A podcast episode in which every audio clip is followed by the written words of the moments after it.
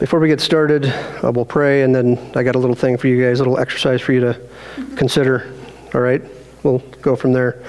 Lord, we thank you for the time this morning. We'd ask now for your Spirit to come.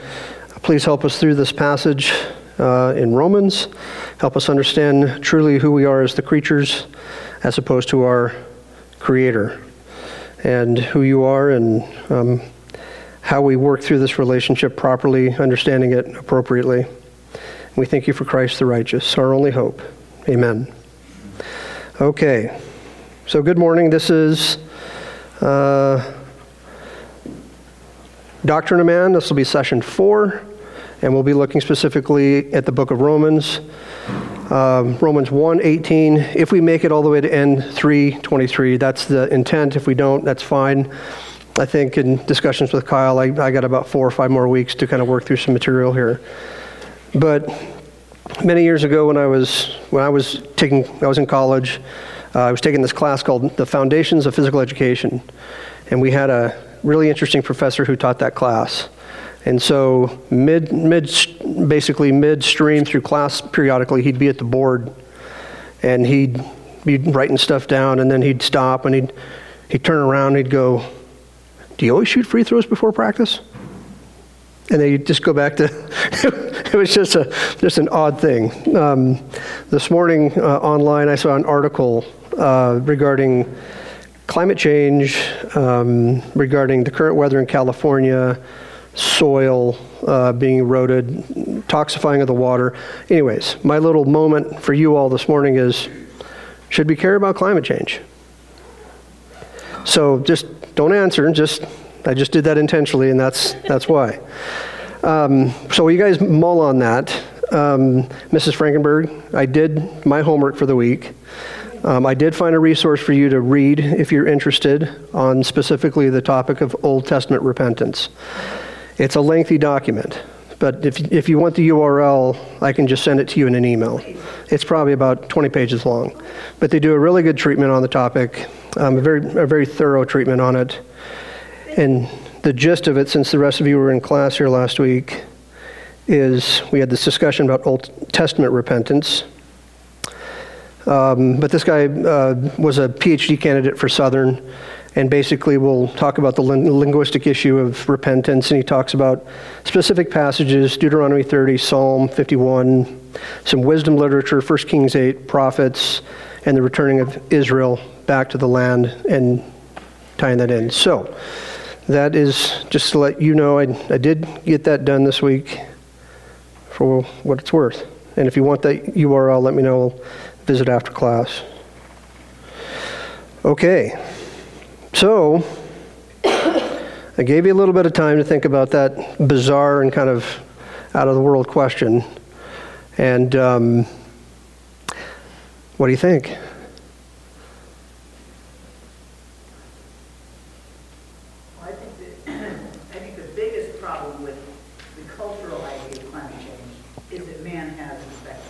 Okay.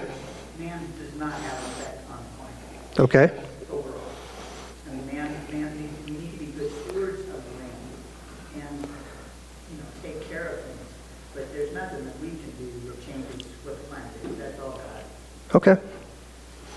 Jake, you got your hand up in the back. I was listening to a Voddie Baucham uh, sermon a while back. He was talking about Genesis and talking about that. And he was pointing out, hey, the climate's changing on Mars too, and what do we have to do with that? So, you know, he found some snippet somewhere that said that the temperature change Yeah. is rising on Mars. How are we doing something with affect that? Okay. And remember, this is kind of a, maybe it's a bit of a reach to try to get this to fit into my lecture today, but um, we are talking about the doctrine of man as the Bible, as the scriptures would define it for us. Mary, you had hand up. Um, well, I think of, you know, Adam and Eve were given the, the directive to take dominion of the earth. And so it's, it's, you know, taking care of things like we should, like we've talked about in the past about how the government, you know, with the with the grizzly bears and, and things like that. Um, and even just not taking care of forests properly, those kinds of things. Um, that's something that we need to be mindful of. But when we look at, again, the, the atmosphere of, in the, the realm of people who are so focused on climate change. They care more, they care more about the land than they do about people. Okay. That's Mary's take on the topic. Any others? It's a hoax. Okay. Mr. Frankenberg, it's a hoax. Right. Yeah, and It's it- nonsense. People need to read. Okay. So, anyways, uh, this is intentional, and um, we have already spent some time going over some stuff, and so some are new with us, so it's appropriate. I got a note here to review. We've been talking about the doctrine of man as the scriptures would define it, and so what have we learned about the creature, us, versus our creator? What have we learned up until this point? What have, what have we been talking about? And it can be any of the stuff we've covered so far. Go ahead. Oh. Okay. Trevor? Yes. Yeah, the, uh, Dave pointed out the creation was a decree. God consulted no one when he created. He creates. And then Trevor, you said the image of God and why that's so important. What else have we talked about? We've talked about a lot. So About the fall we talked about the fall. Cain and Abel and Cain's, um, God's expectations and Cain's responsibility, Okay. And we spent specifically a little bit of time on there. What did Cain and Abel, the interaction there, display about man? He has what? We have a conscience. We have a conscience. Okay, so that was a major takeaway from that. Any, what else have we talked about? We have a, a need for God, but if we cannot fill it properly, we try all kinds of other things to fill that, need. Um, Someone, something to believe in, someone to, to, uh, tell us why. We ask all kinds of questions. Where do we come from? Why are we here? What's going on? Um, and then Yeah, we, we talked. it's, um, Look. the Lord brings into your life or allows into your life that other people will answer it for you in ways that are not Yeah, I'm going to reference a book here later, but um, and we'll get to that. What are some of the, some of the things we learned about the fall itself? Well, it changed our, it, it, we had an intimate relationship with God before the fall. Um, he would come and, and walk and, and talk with, with, um, when we learned what good and evil are, Mhm. um, and for some reason, we decided that evil was really best plan. Uh, If you look at people's lives, and sin builds. I mean, over time, sin, sin grows. Sure, we'll we'll talk about that in Romans. Trevor, you had your hand up. Um, I, well, I was going to say the, the capacity for good and evil, but on top of that, um, the, uh, our, our sin nature, um, is every part of us. Correct. You know, it it contaminates everything. Takes up the whole being, right? We talked about the wholeness of that. It's completely exhaustive. And it basically, at the conclusion of uh, Genesis 3, we saw that basically a lot of things about the creature now are maligned, broken. We use the term depravity um, as a theological construct to kind of kind of put all that together and what it means to the to the degree that man actually had to be removed from the garden. And that uh, that basically displayed motive. God made the comment that if we don't intervene here, the creature may try to go after the tree of life. And so that's that's some of the other stuff. What is anything else that we talked about? Um, in Genesis 11 about when they were all gathered together with the same language, uh, 11:7, where God, uh, the Trinity said, "Come, let us go down there and confuse their language so they don't understand," because they're going to be doing bigger things if Right. didn't get contained. And we talked about, we used a term for that. What were they attempting to do there specifically? They were trying to be what of God? What of the Creator? Independent. Some people use the term autonomous, self ruled. And the Trinity was not going to let that take place. It's just not going to happen. So he intervenes once again. We talked about how it was so bad in the Genesis narrative, so bad that God kills everything and everyone, minus Noah. And that's how bad it was. And even after man's coming back, we have what Mrs. Geving just brought up again, too, about the, the Babel narrative. And then we kind of call that area, Genesis 1 through 11, the primeval period. A lot goes on there. But we're going to see um, Paul has a very clear understanding. He has the same understanding of what we've been talking about in Romans 1 through 3. So um, me make a, another note here for us to talk about this. So when we get into the Bible, we've already established the Old Testament um, passages. There's a, a, whole host that we could have looked at and spent a lot of time on. I think we get the gist of what we're doing.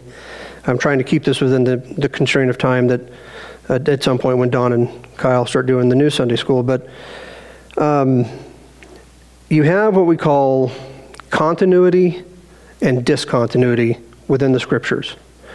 And so, what, what do you think I mean by continuity? If you think about the word itself. Okay. Yes.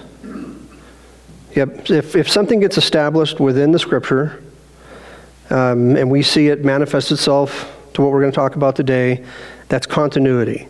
That is to say, it's the same understanding in the New Testament that it was in the Old. So, what we get at with that is that that remains. So, we're talking about the doctrine of man. That doesn't change. It doesn't change from what we read in Genesis, and it's not going to change when we get into the New Testament. Then you have, you have issues of discontinuity. Things maybe in the Old Testament that we don't utilize anymore within the New Covenant or is expressed in the New Testament. Can you think of an example there? Yeah, the sacrificial system done away with. Um, that's gone. Discontinuity doesn't continue on. Um, right. All of the all of that stuff um, has has left. All right. Trevor, you had your hand up before I get into the text here. Did you? Okay. Yeah. Yep. So continuity, discontinuity, and we're going to see in Romans 118 through 323 continuity. Paul's understanding and perspective of man has not changed from what we've talked about in Genesis 1 through 11. And we're actually going to see some more specifics, and we're going to talk through some of this stuff and actually see um, some other things. And um, if you're new with us to Sunday school, I, I, I, don't want we don't want the amen, and uh, I, I do want interaction from you. So if you have thoughts as we go through this stuff, we do want to have some discourse and discussion about it. But so if you got your Bibles, we are going to be in Romans. Not going to spend a whole lot of time in the uh, early part of it. It's simply the introduction to it, Paul's desire to be in Rome, etc. I will stop in 16 briefly and read this because it ties into where 18 starts. And Paul says he's not ashamed of the gospel, it's the power of God um, to everyone who believes. And this is important Jew first and also the Greek. For in it the righteousness of God is revealed from faith to faith, as it is written, the righteous live by faith. Okay. So, what we're going to see, and what you need to know is in most um, understandings of this narrative, Romans 118 through 323 is essentially one whole discourse. Paul's going to start in Romans 1:18. He makes this big arc, and it's the continuous discussion till he gets into 323, which is the culmination of understanding that all have sinned. Okay? All right. So in 18 he says, "The wrath of God is revealed from heaven against all ungodliness and unrighteousness of men, who by their unrighteousness suppress the truth." Okay. So, me and Joy had a good discussion at the dinner table last night about this topic. But my question to you all is Is God's wrath being displayed today? Okay, well, qualify your yeses if you say that. Give, give us an example that we can relate to. At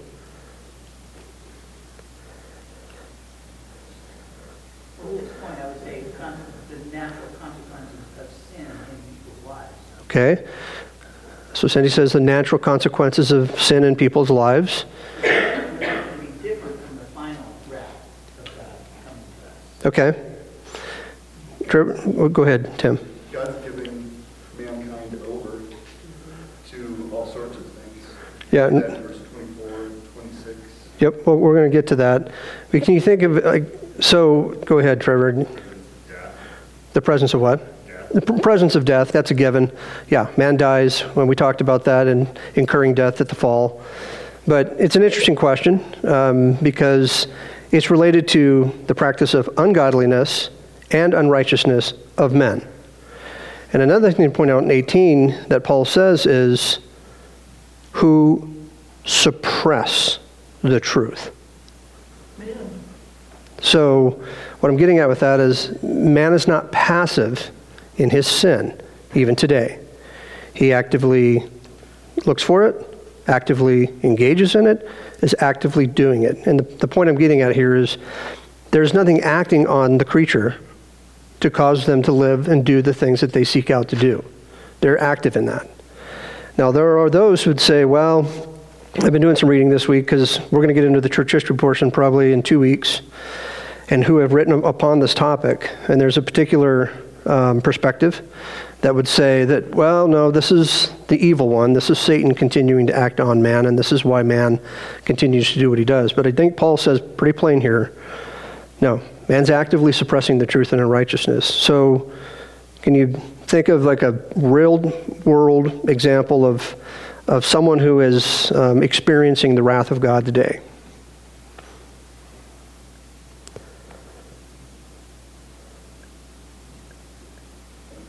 I'll be here all, all, all morning, so.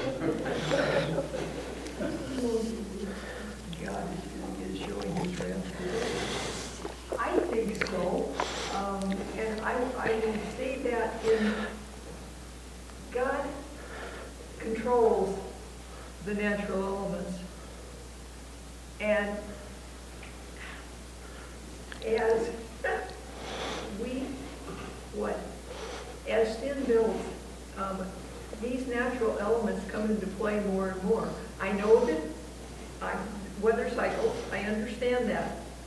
But we're also aware of famine, pestilence, um, hurricanes, floods, volcanoes.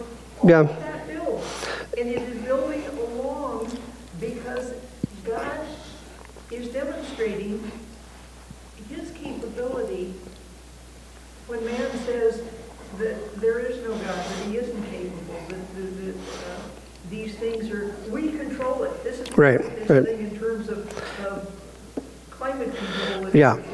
Yep, so, Mrs. Geving. I think um, it, it, with women starting to have the affections towards other women and not um, caring for their children, um, with the rise of abortion and Sure. um, and homosexuality and just gender confusion. Um, Yeah, yeah. I heard that that is a start of, of something. Yeah, it, it, it- and obviously it's it's it's all over the place if you're looking for it. You know, if you're someone out there who's, um, say, you're a lawbreaker, you're a bank robber, and the law tracks you down, and you get into a shootout with them, and you, the bank robber, gets killed by the law. Yeah, I mean, ungodliness, unrighteousness of men. It's manifest all the time, and there is, in due course, a penalty that they get. Can God manifest his wrath through the natural means? He certainly could. Um, point being is, his wrath is revealed, um, and it's because of ungodliness and unrighteousness of men. Okay. So then Paul continues on here. Now, I can t- tell you plainly, this is in reference to the Genesis account. This is what Paul is talking about. And looking back on it, and he says, For what can be known about God is plain to them because God has shown it to them. For his invisible attributes, namely his eternal power, divine nature, having been clearly perceived. Is Paul correct? And if he is, who, who do we know that we've already talked about who would have had this experience with God? Adam, right? Adam. So, yes, this is, this is all true. It's clearly perceived. Um, you read at the very end of Genesis chapter 4, this, this text that's there. I think it talks about Lamech and Cain, and we got through all of that. And then at the very end of that chapter, it says, And then men began to call upon God.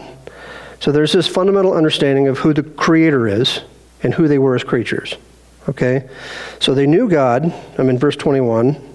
They did not honor him as God or give thanks to him. They became futile in their thinking, and their foolish hearts were darkened. Claiming to be wise, they became fools. Um, and then they do this exchanging the glory of the immortal God for images resembling mortal man and birds and animals and creeping things. Now, Paul's going to get real specific on some sins, and then you have to kind of think about um, why is he getting so specific when I don't see those specific practices in that Genesis narrative? Um, but we're to we'll talk about that a little bit. So, I want you guys to see that he's doing this really good um, description of all of the things that we've already talked about motive, knowledge. They're not passive in this sin, it's actively sought out for, and this is what the, how it manifested itself. Okay? Um, they, they claimed to be wise, they became fools. Now, I'll segue here for a second. I think the reason when I mentioned the stuff at the beginning about things like climate change fail, and why it's not really getting much traction around the world, is because so what? It, it fails to make the connection to why you should why you should care. And if it's doing that, um, why does it do that? Well, I don't know. If uh, basically back in the 1800s, you elected to tell the creature, us, well, you're just an existence of randomness. Um, you just came up out of the primordial soup. You can't unload something like that with, without it coming back and those chickens come home to roost. So then you spring up with climate change and we're supposed to care? You see, the, the whole schema here is so bad for man. It, you can make no sense of this. Although they claim to be wise, they're fools. They have no idea what they're talking about when we went through the Job passage. No clue. They're, it's that messed up, okay? And they exchanged the glory of the immortal God, images resembling mortal man.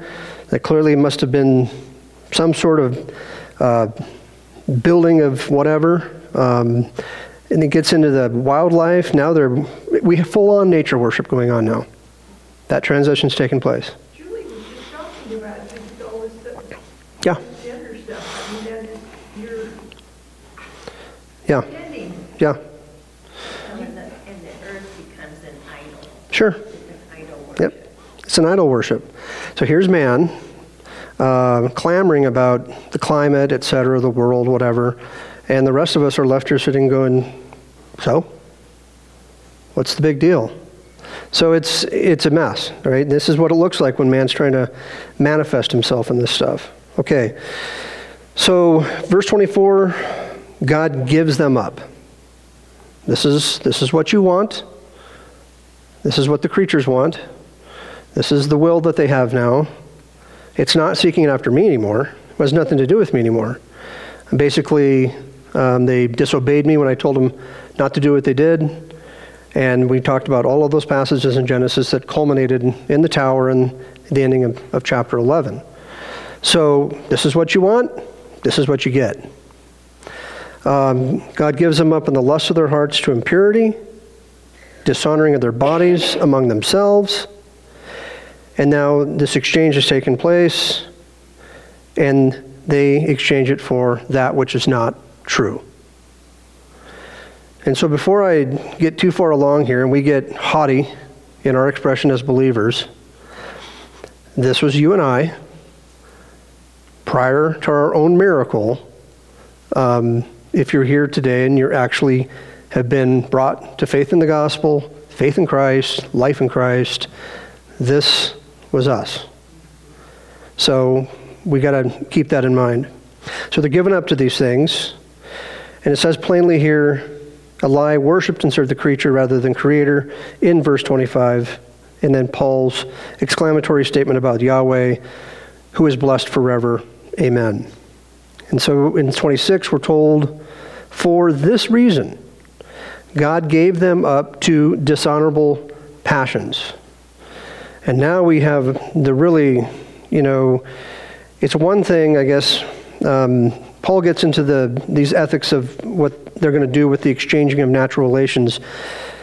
Now we don't really see that in Genesis until where? Do, do we read about that in 1 through 11? Possibly no, after the flood. Okay. Not specifically. We were told what in 6? Every intent of the heart is evil, wicked, violence is all over the earth. But he gets into these specifics now. You know, did Paul have some exposure to something more that we didn't have? Um, but what do you think? Where did he get some of this? Is he is he looking at Genesis just through one through eleven, or is he maybe looking at the whole Genesis account different? Trevor. There is one place in Genesis where it might apply it. I'm hesitant to actually apply it, but, you know, there was that, that one passage about the, uh, the sons of heaven taking wives. Oh, okay, yeah.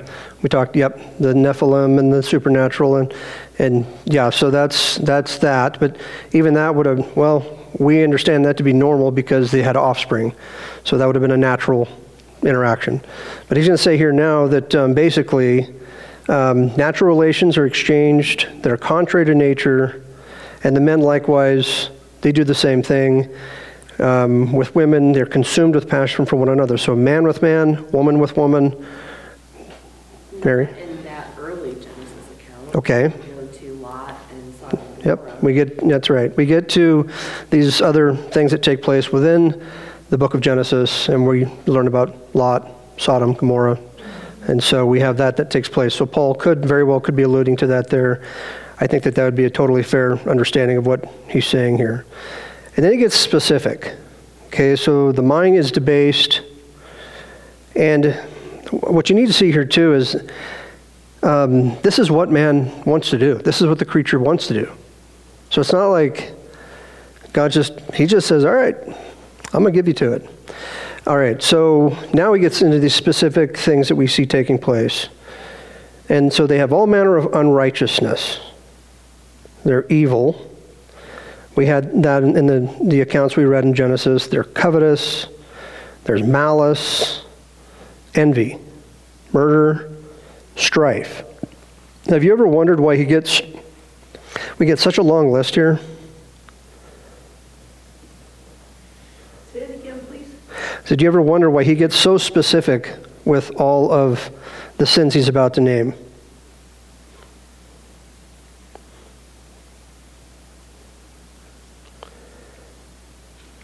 It's fairly exhaustive, and I think it's appropriate. I mean, it's it has to be. It, it, he's going to cover everything here that, like we talked about in the um, Job passage and the interrogation Job went through, that inquisition, and the exhaustiveness of it to the degree that God would give man no quarter whatsoever to be involved in any of his doings. And so I think Paul does a really good job here of saying it's not just kind of bad. We're going to talk about some perspectives in church history where man was wounded. He wasn't totally broken, he wasn't totally depraved. Paul makes a pretty good exhaustive list here. So we've covered envy, murder, strife, deceit. And now we get into some more stuff that we see uh, sometimes. Um, they become gossips, slanderers, they hate God. Um, when you interact with people who are unbelievers or someone who has come to faith, but you hear him say something, and I don't expect him to have full knowledge of all theology, but you'll hear him say something maybe like, "Well, you know, I really, you know, before I was a believer, I really wasn't kind of, it wasn't kind of, I wasn't doing these things, I wasn't doing those things." Paul says that uh, haters of God. I think Colossians is where Paul calls it um, prior to conversion, you're hostile in mind. And so, getting people to really agree with the commentary that's made about us prior to conversion, sometimes that can be hard. People don't want to see themselves in these categories. So, haughty, boastful, inventors of evil. Isn't that interesting? We're going to be so wicked that we're going to invent ways to be more wicked. Um, I'm going to reference this now. Uh, I'm referenced in the first session, I talked about Carl Trueman's book on the rise and triumph of the modern self. You guys remember that? Um, even many years ago, before that, in 1999, this book came out called Streams of Confusion by Brad Scott. And I believe he was a professor at uh, Golden Gate, um, where he actually takes that on. And we're going to get back into this book later, but talk about inventing evil. This is basically the, the subtitle of the book is 13 Great Ideas That Are Contaminating Our Thought and Culture. And he gets into basically what you see manifesting itself today. So there's that. Um, what else do we not cover here? Disobedient parents. Um, foolish, faithless, heartless, ruthless. Now, 32. Though they know God's righteous decree that those who practice such things deserve to die, they not only do them, but get approval to those who practice them. That's a, a pretty, pretty depressing commentary if you think about it. I mean, it's one thing that you, you're doing your own thing, but now they're advocating for those who are actually doing this as well. Isn't that where we are in this nation? Yes. Yeah, and we're kind of to the degree where uh, what good is bad and bad is good. So uh, it's not not just uh, that you're doing this, but now that we have folks who are giving approval to actually practice them, actually praising it and saying it as a good thing. That's pretty bad. Okay, now we get into chapter 2. Um,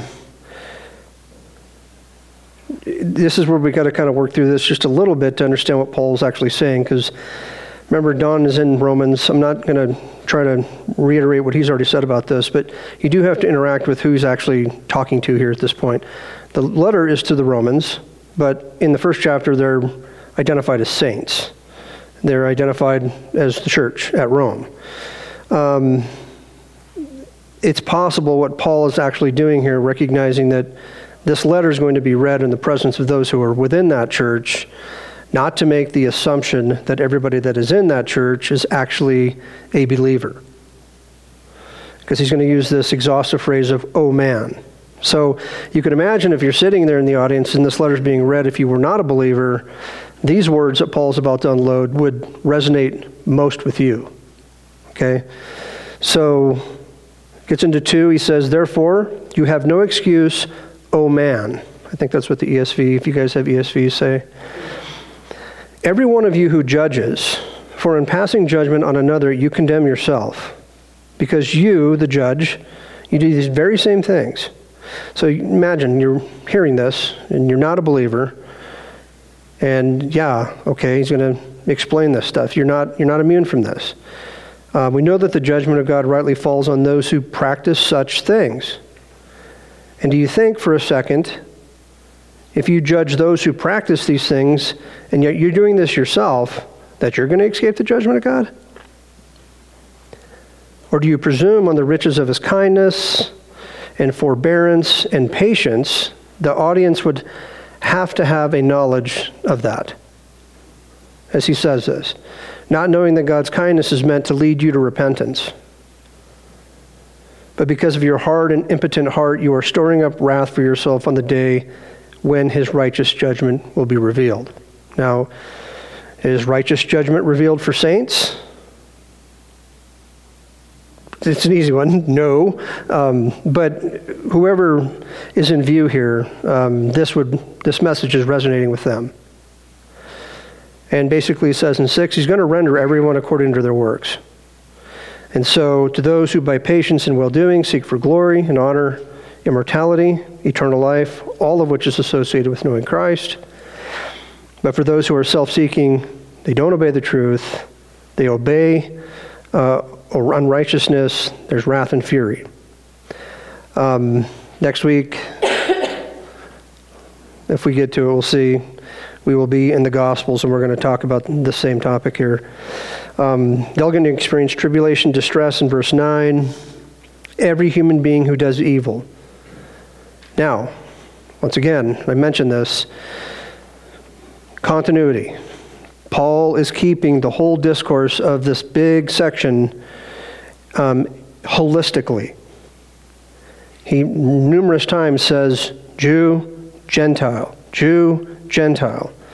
Now, prior to we left Genesis chapter 11, pre Abrahamic, pre Abrahamic covenant, pre Mosaic, we have mankind in general, correct?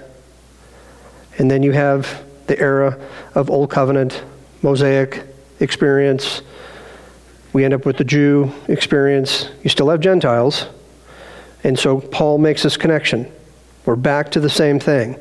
Holistically, mankind in general, Jew and Gentile. No one is excluded from this expression that he's talking about. Okay? And that's the connection that he's making.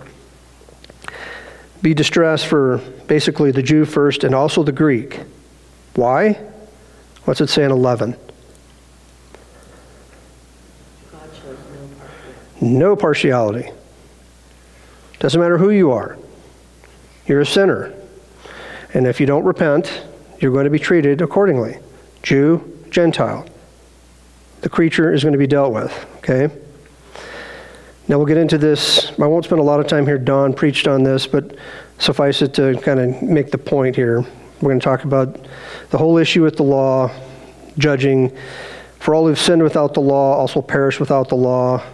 Um, obviously, if you're not a Jew, you have no law. Doesn't mean you don't have works of the law. We're going to get to that. But um, 13, it's not the hearers of the law who are righteous, but those who are doing it will be justified. For when Gentiles, note, he mentions Gentiles again, who do not have the law by nature do what the law requires. They're a law to themselves, even though they do not have the law, specifically the Mosaic law. They show that the work of law is written on their hearts, on their conscience, on their mind. Their conscience bears witness, and their conflicting thoughts accuse them or excuse them. Either they're feeling this, they know that they're misplaced, um, estranged from God, the conscience is bearing witness against this, or they're actually advocating for the way in which they live.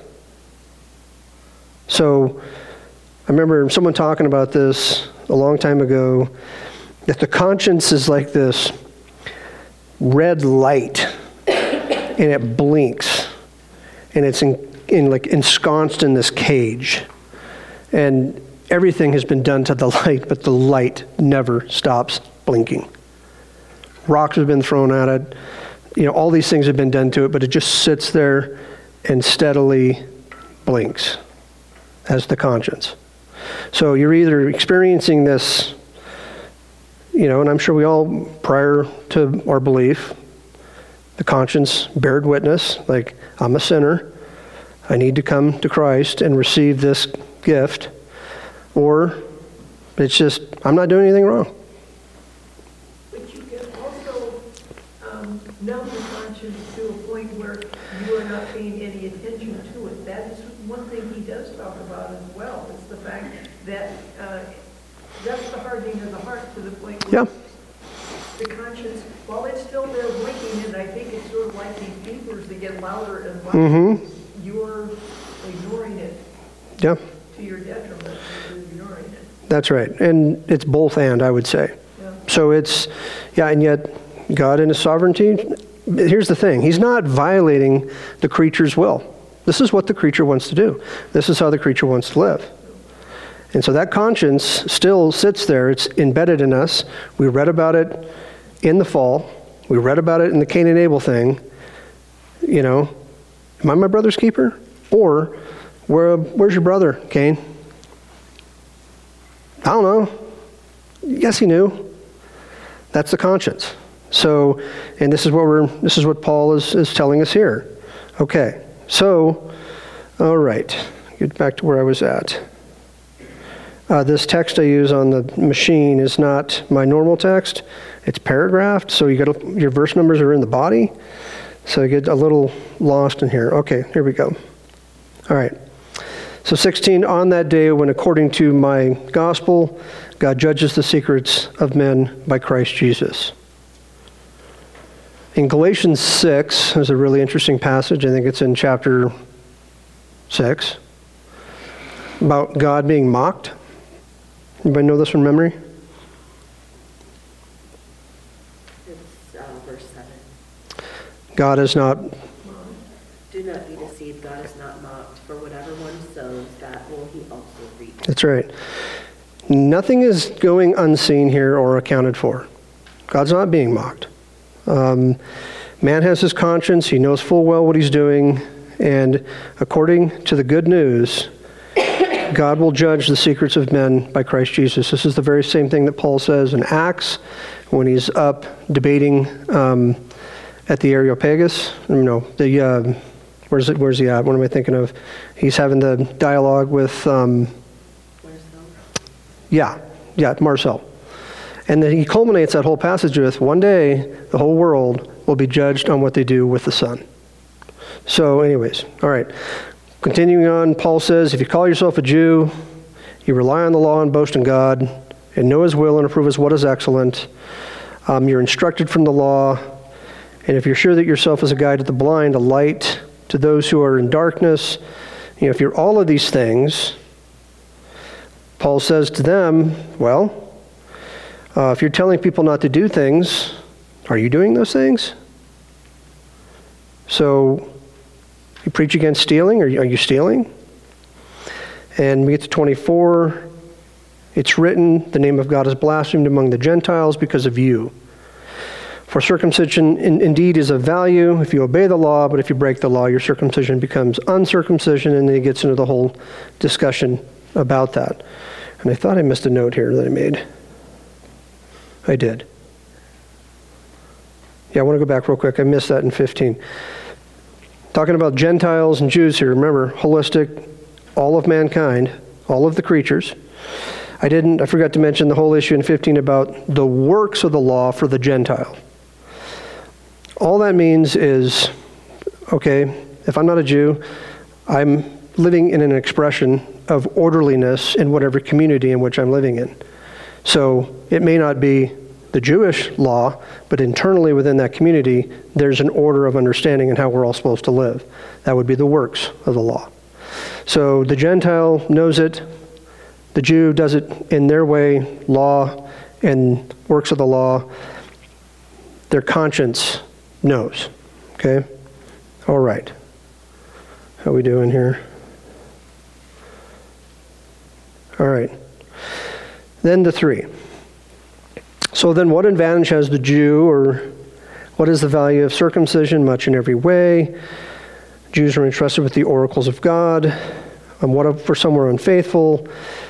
Our unfaithfulness does not mess with the faithfulness of God. We get all that. Um, in five, but if our unrighteousness serves to show the righteousness of God, what shall we say? God is unrighteous to inflict wrath on us. I speak this in a human way, by no means. For then how could God judge the world? But if through my lie God's truth abounds to his glory, why am I still being condemned as a sinner? Remember, the, at this point in time, people have probably gone around when you get into discussions of what grace is, and he addresses this thing later in the letter about grace and sin and should you sin more because there's grace clearly at some point in his experience at some people are, that was their understanding of what paul was saying you have this grace now and you can sin as you wish and he's kind of addressing that um, and nine then are we jews better off not at all we've already charged that both jews and greeks are under sin do you, do you see the connectedness of 118 to where we're going in 3? That, that whole discourse hasn't changed. He's making the point that both of these groups um, are just in the same boat. So then we get into this quotation. Now, this is, it's very important to read this because, once again, um, when we get into the church history portion, and you're going to get into the arguments of some folks back then and what they wrote and said, you're going to ask yourself, where on earth did they get that idea? Um, none is righteous, no, not one. No one understands. No one seeks for God. I mean, it's it, this is. I guess I'm gonna. This is just a damning. You, you got to see this. It's it's just we're we're not in a good place here. All have turned aside. Together they become worthless. No one does good, not even one.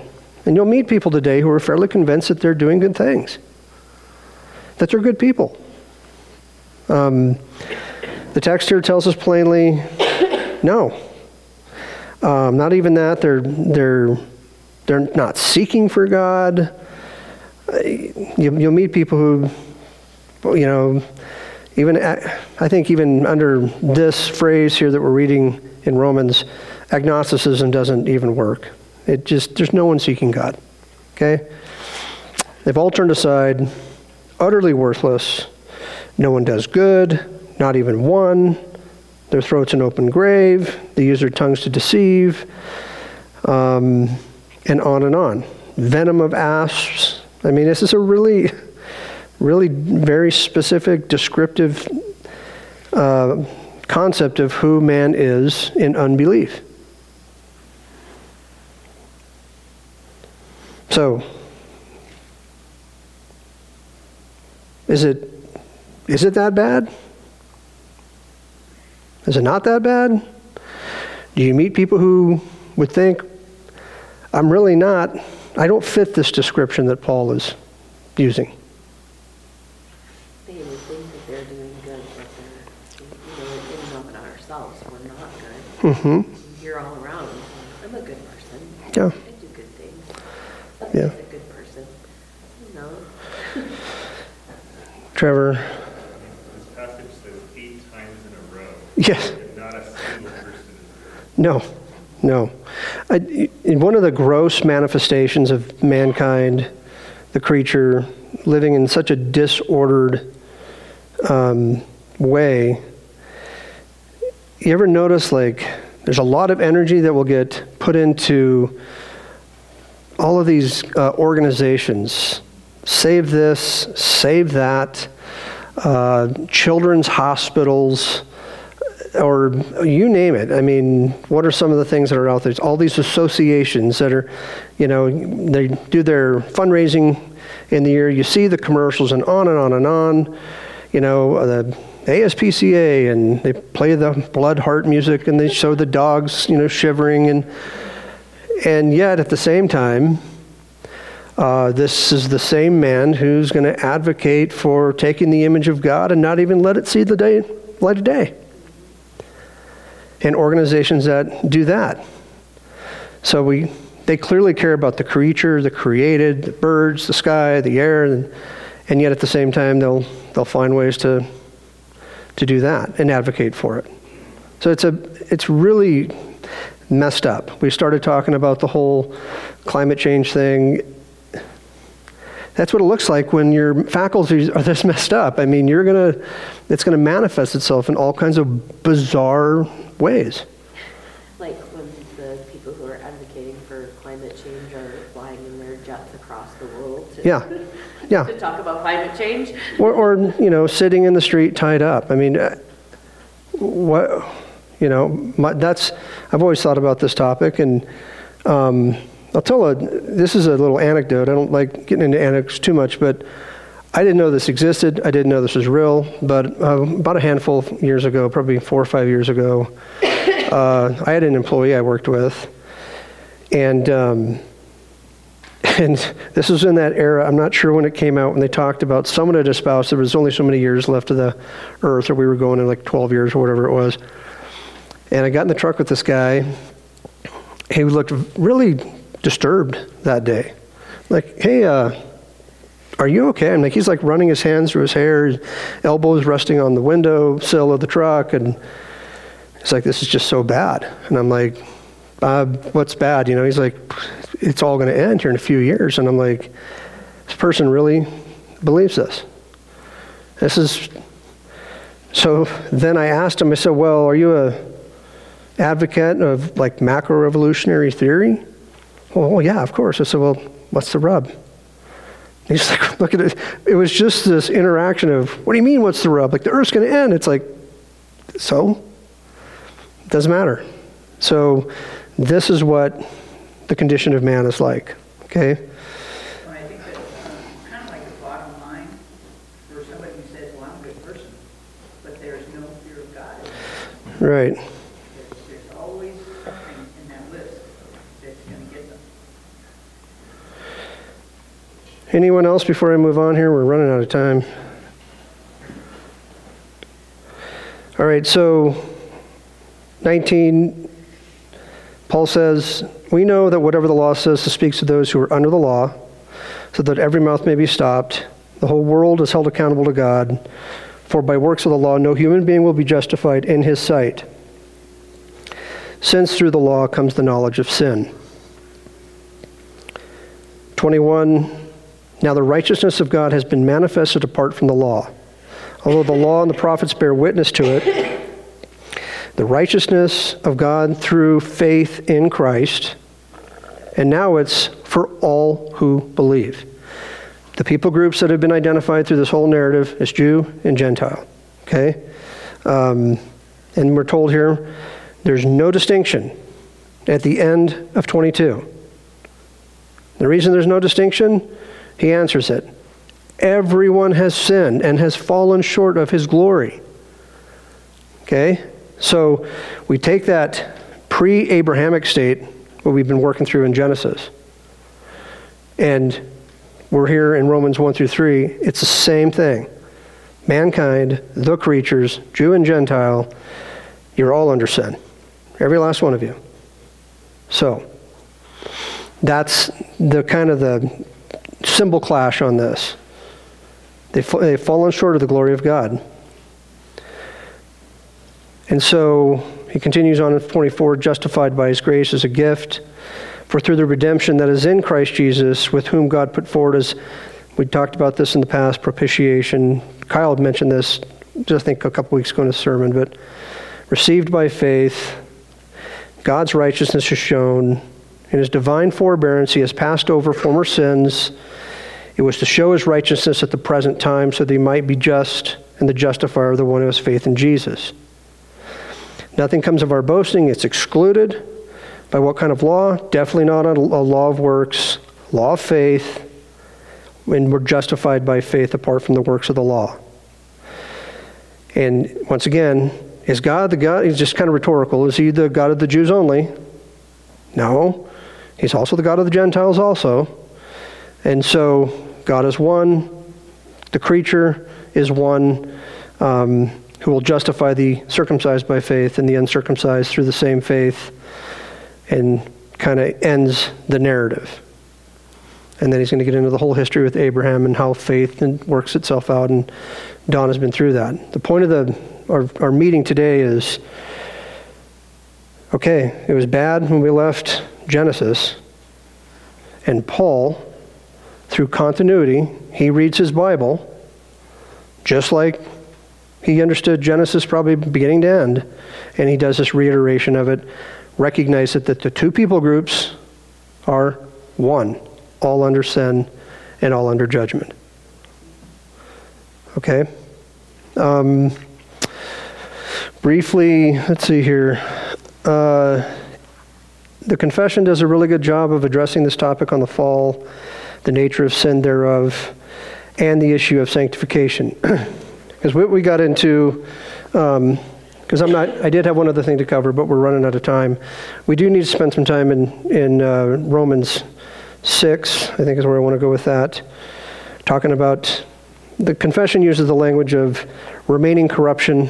Um, yes, we're saved, and yet this we have to deal with this remaining corruption, what that means. But nonetheless, Paul's perspective is the same as Genesis. Man, all under sin, doesn't matter who you are, holistic. So next week, we are going to go into some, one of the Gospels, and we're going to look at this. Now we're making a transition to the, a different, why does all this matter as it pertains to the topic of how the creature gets redeemed. If everything's true that we've studied up to this point, we now have to figure out, well, this is, there's no hope here. So, how is it that people come to faith in Christ? What happens to them?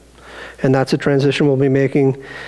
And you'll see that this doctrine of man, as we get to the church history, I think just, I'm just going to spend a couple weeks there talking about some key figures and the things that they said. They, you need to understand how bad off we really are. And Paul understood it the same way. Final comments, questions? And you can always come up and talk to me afterwards or yell at me or whatever. Have a discussion. Um, I do have this note up on my tab, so I'll just share it. I got a couple, just a minute here. Where's it at? Oh. and this is kind of my lead in for the next couple weeks. This is, uh, I mentioned this resource in the past Living and Dying in Joy. This is a devotional guide to the Heidelberg Catechism by Cornelius Vonk. And question eight, question and answer eight. But are we so corrupt that we are totally unable to do any good and inclined to all evil? Yes, unless we are generated by the Spirit of God. And that's what we'll be talking about next week. All right? So that is all I have. And I'm going to ask uh, Dave, would you pray for our time and we will be done for today?